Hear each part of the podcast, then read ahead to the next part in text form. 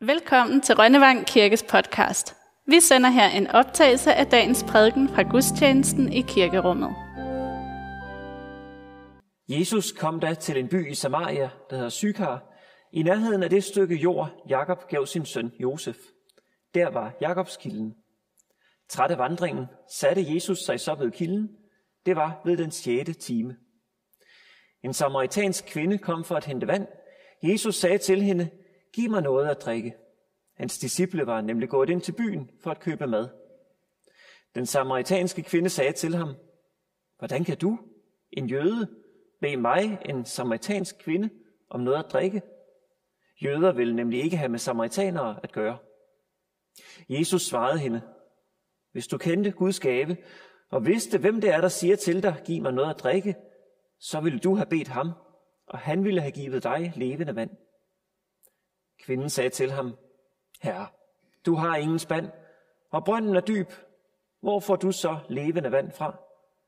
Du er vel ikke større end vor fader Jakob, som gav os brønden og selv drak af den, ligesom hans sønner og hans kvæg. Jesus svarede hende, En hver, som drikker af dette vand, skal tørste igen, men den, der drikker af det vand, jeg vil give ham, skal aldrig i evighed tørste. Det vand, jeg vil give ham, skal i ham blive en kilde, som vælger med vand til evigt liv. Kvinden sagde til ham, Herre, giv mig det vand, så jeg ikke skal tørste, og gå herud og hente vand. Han sagde til hende, gå hen og kald på din mand og kom herud. Kvinden svarede, jeg har ingen mand. Jesus sagde til hende, du har ret, når du siger, jeg har ingen mand, for du har haft fem mænd, og den du har nu er ikke din mand. Der sagde du noget sandt. Kvinden sagde til ham, Herre, jeg ser, at du er en profet. Vore fædre har tilbedt Gud på dette bjerg, men I siger, at stedet, hvor man skal tilbede ham, er i Jerusalem. Jesus sagde til hende, Tro mig, kvinde, der kommer en time, da det hverken er på dette bjerg eller i Jerusalem, I skal tilbede faderen. I tilbeder det, I ikke kender. Vi tilbeder det, vi kender, for frelsen kommer fra jøderne. Men der kommer en time, ja, den er nu, da de sande tilbedere skal tilbede faderen i ånd og sandhed.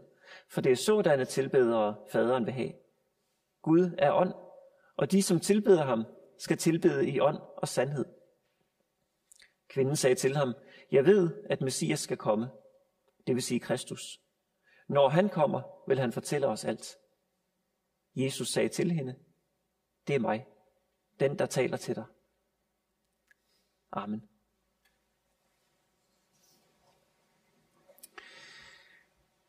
Gud, hjælp os for at være åbne for dig.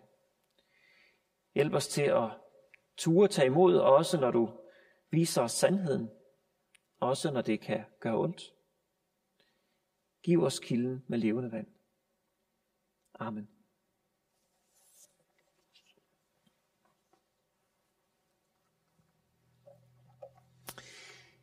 I øh, tillægget til salmebogen, de der 100 salmer, der er der et, øh, et digt om øh, troen, når den, øh, når den ikke er så stor.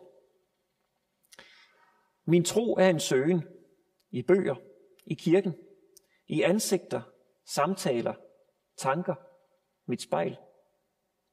Min tro er et skema, præcist formuleret med logisk struktur, men så langt fra mig selv. Min tro er til tider en skræmt lille håben, et værn imod vanvid, den nødstedes råb. Min tro er som oftest en manglende evne, omtrent som at høre sig selv synge falsk. Min tro er et lille fragment af mit ego, som næppe kan anes i ting, jeg har gjort. Min tro er så restløs, men navlet til stedet, i stil med en flugt i en mareridtstrøm. Min tro er et kaos, maskeret som orden. En svimlende undren, et vægtløst stilas. Min tro er sekunder, hvor alt giver mening, men også de timer, hvor alt kun er grus. Min tro er en venten, en venten på nedbør, en dværgvækst, der hverken vil gro eller dø. Min tro er en tro på en dag at forgive, den barnlige tillid det evige liv.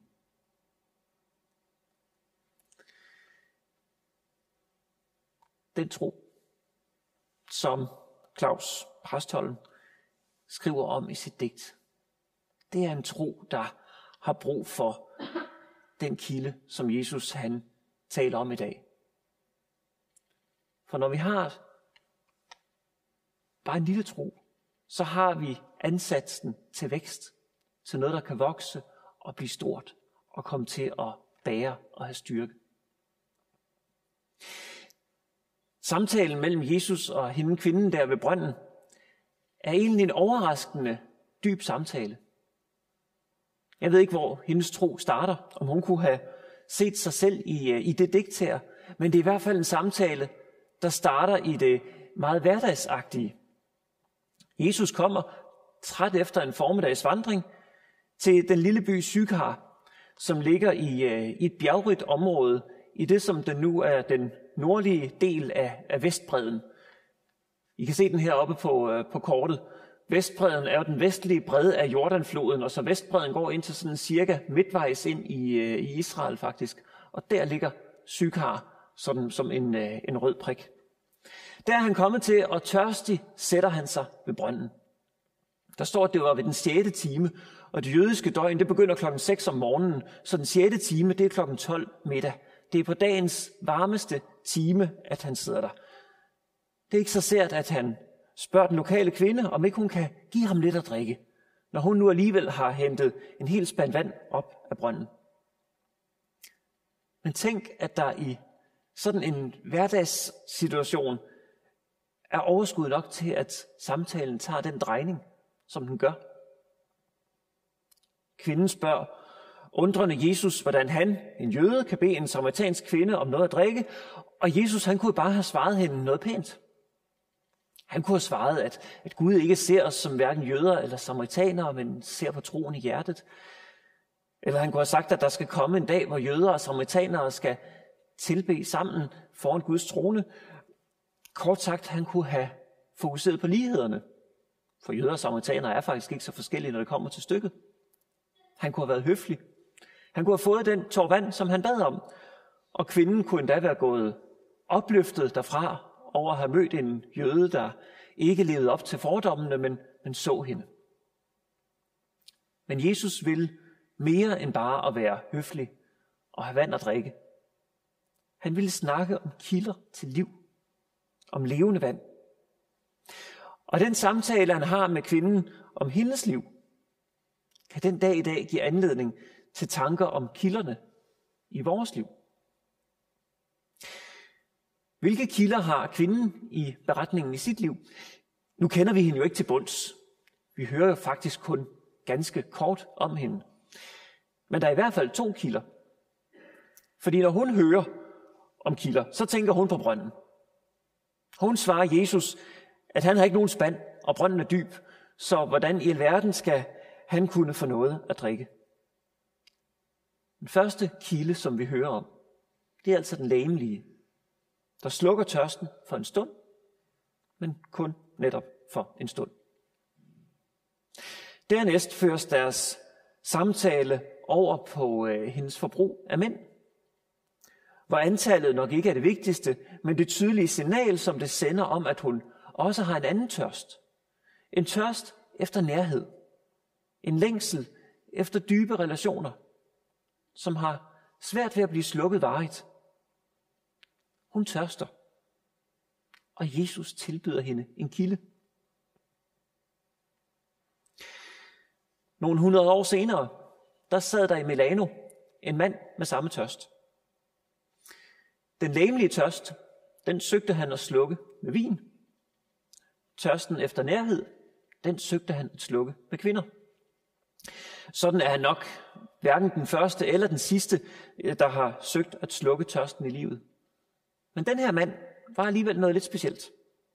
Rygtet om ham gik i hvert fald på, at han var noget specielt. Rygtet havde bredt sig, for han var en særlig kombination af playboy og intellektuel kapacitet, begævelse. Han kom oprindeligt fra Ægypten, og nu var han øh, kommet til Milano som professor i retorik. Han havde en, øh, en blændende filosofisk begævelse. Han læste, og han tænkte.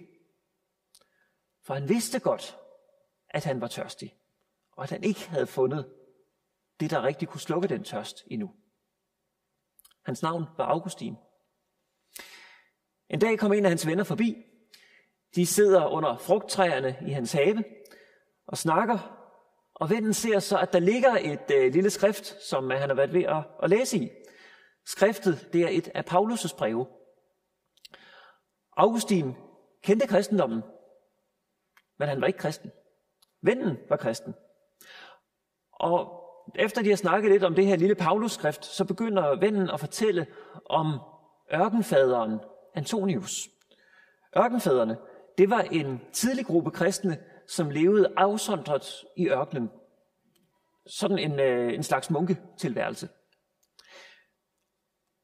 Det er måske ikke lige i ørkenen, at man vil forvente at finde en kilde. Men det gjorde de. For i ørkenen, i deres stille tilværelse derude, der fandt de ro, der fandt de stillhed, og de fyldte den ud med bøn, levede i dyb fattigdom, studerede Bibelen, men diskuterede også og, og skrev øh, flere af deres ting ned i, øh, i skrifter.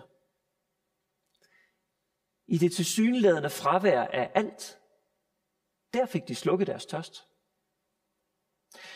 Augustin han lytter opmærksomt til øh, beretningen om Antonius ude i ørkenen. Og der er nogle ting, der begynder sådan at hænge sammen. Beretningen om Antonius, Paulus' skrift, og han kan mærke, at Paulus' skrift rummer noget af det, som han savner. Men han tøver, for han har hovedet skruet godt på, og han kan godt se, at det, som han læser her, det er altså noget andet end det, som han støder på i filosofien. Hvis man tilslutter sig en filosofi, jamen så er det gjort med at tage en bestemt tankegang til sig. Slutte sig til en livsanskuelse, men så i øvrigt leve, som man vil, for det hele, det kommer indefra. Der er ikke andet i det, end hvad man selv gør det til. Hvis man tilslutter sig kristendommen, så kalder den på vores liv og livsførsel, for så er det et evangelium, som kalder på os udefra. Augustin han har selv skrevet om den eftermiddag i haven, om mødet med vennen. Og derfor ved vi også, hvad der blev vendepunktet for ham. Det bliver et par vers fra Romerbrevet, hvor Paulus han skriver, Lad os leve sømmeligt, som det hører dagen til. Ikke i svir og druk, ikke løsagtigt og udsvævende, ikke i kiv og misundelse, men iklæd jer Herren Jesus Kristus, og vær ikke optaget af det kødelige, så det vækker begær. Det blev vendepunktet for Augustin. Der fandt han vej ind i den kilde, hvor han kunne slukke sin tørst.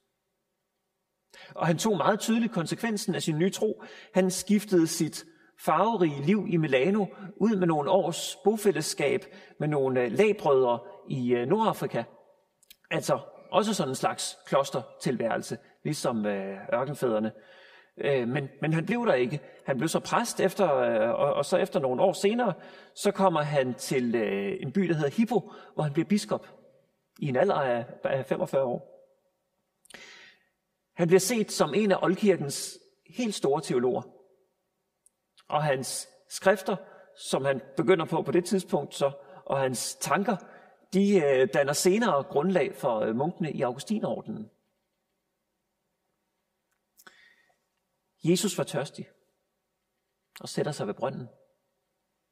Kvinden, som han møder ved brønden, var tørstig. Augustin var tørstig. Er du tørstig? Kvinden og Augustin fik slukket deres tørst i en kilde, som strømmede uden for dem selv. Som kom fra Gud, som gav dem noget andet end det, de selv havde prøvet og prøvet og prøvet at slukke deres tørst med. En kilde, som de mødte uden for dem selv, men som de alligevel kunne tage til sig ind i deres liv og bære med sig. Jesus siger til kvinden, at han vil give hende en kilde, som vælger med vand til evigt liv. Nogle kapitler senere i Johannes evangeliet, henne omkring Jesu besøg ved løvhyttefesten, øh, det besøg, som vi havde oppe som, øh, som prædiketekst for et par uger siden, der taler Jesus igen om en kilde til levende vand. Der står der, på festens sidste og største dag stod Jesus frem og råbte, Den, der tørster, skal komme til mig og drikke. Den, der tror på mig, skal det gå, som skriften siger. Fra hans indre skal der rinde strømme af levende vand. Det sagde han om den ånd, som de, der troede på ham, skulle få. For ånden var der endnu ikke, fordi Jesus endnu ikke var herliggjort. Kilden hænger sammen med ånden, helligånden, som Gud sender til at virke i verden og i os. Jesus bruger også et andet ord om noget af det samme. Han bruger det ord, at det er en kilde med levende vand.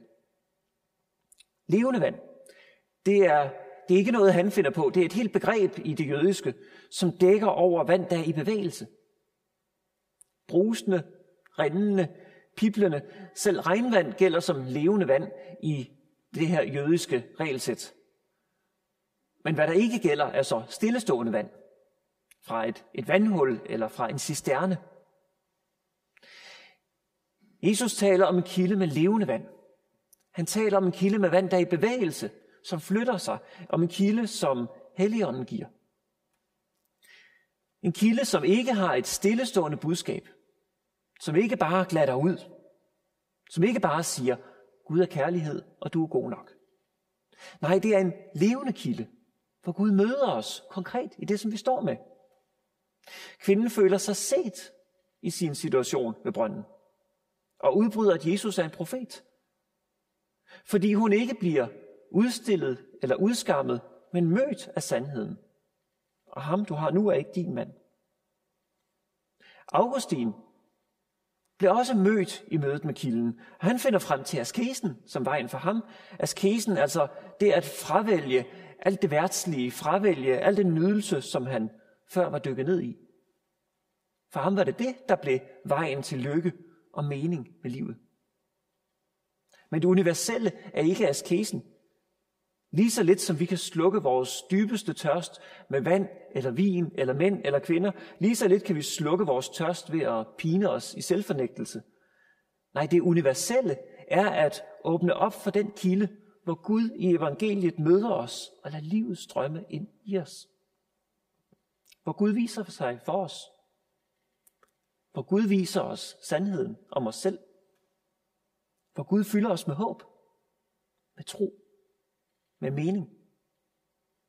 I kilder, som vi møder den i Bibelen, i forkyndelsen, ved nadverbordet, i bønden.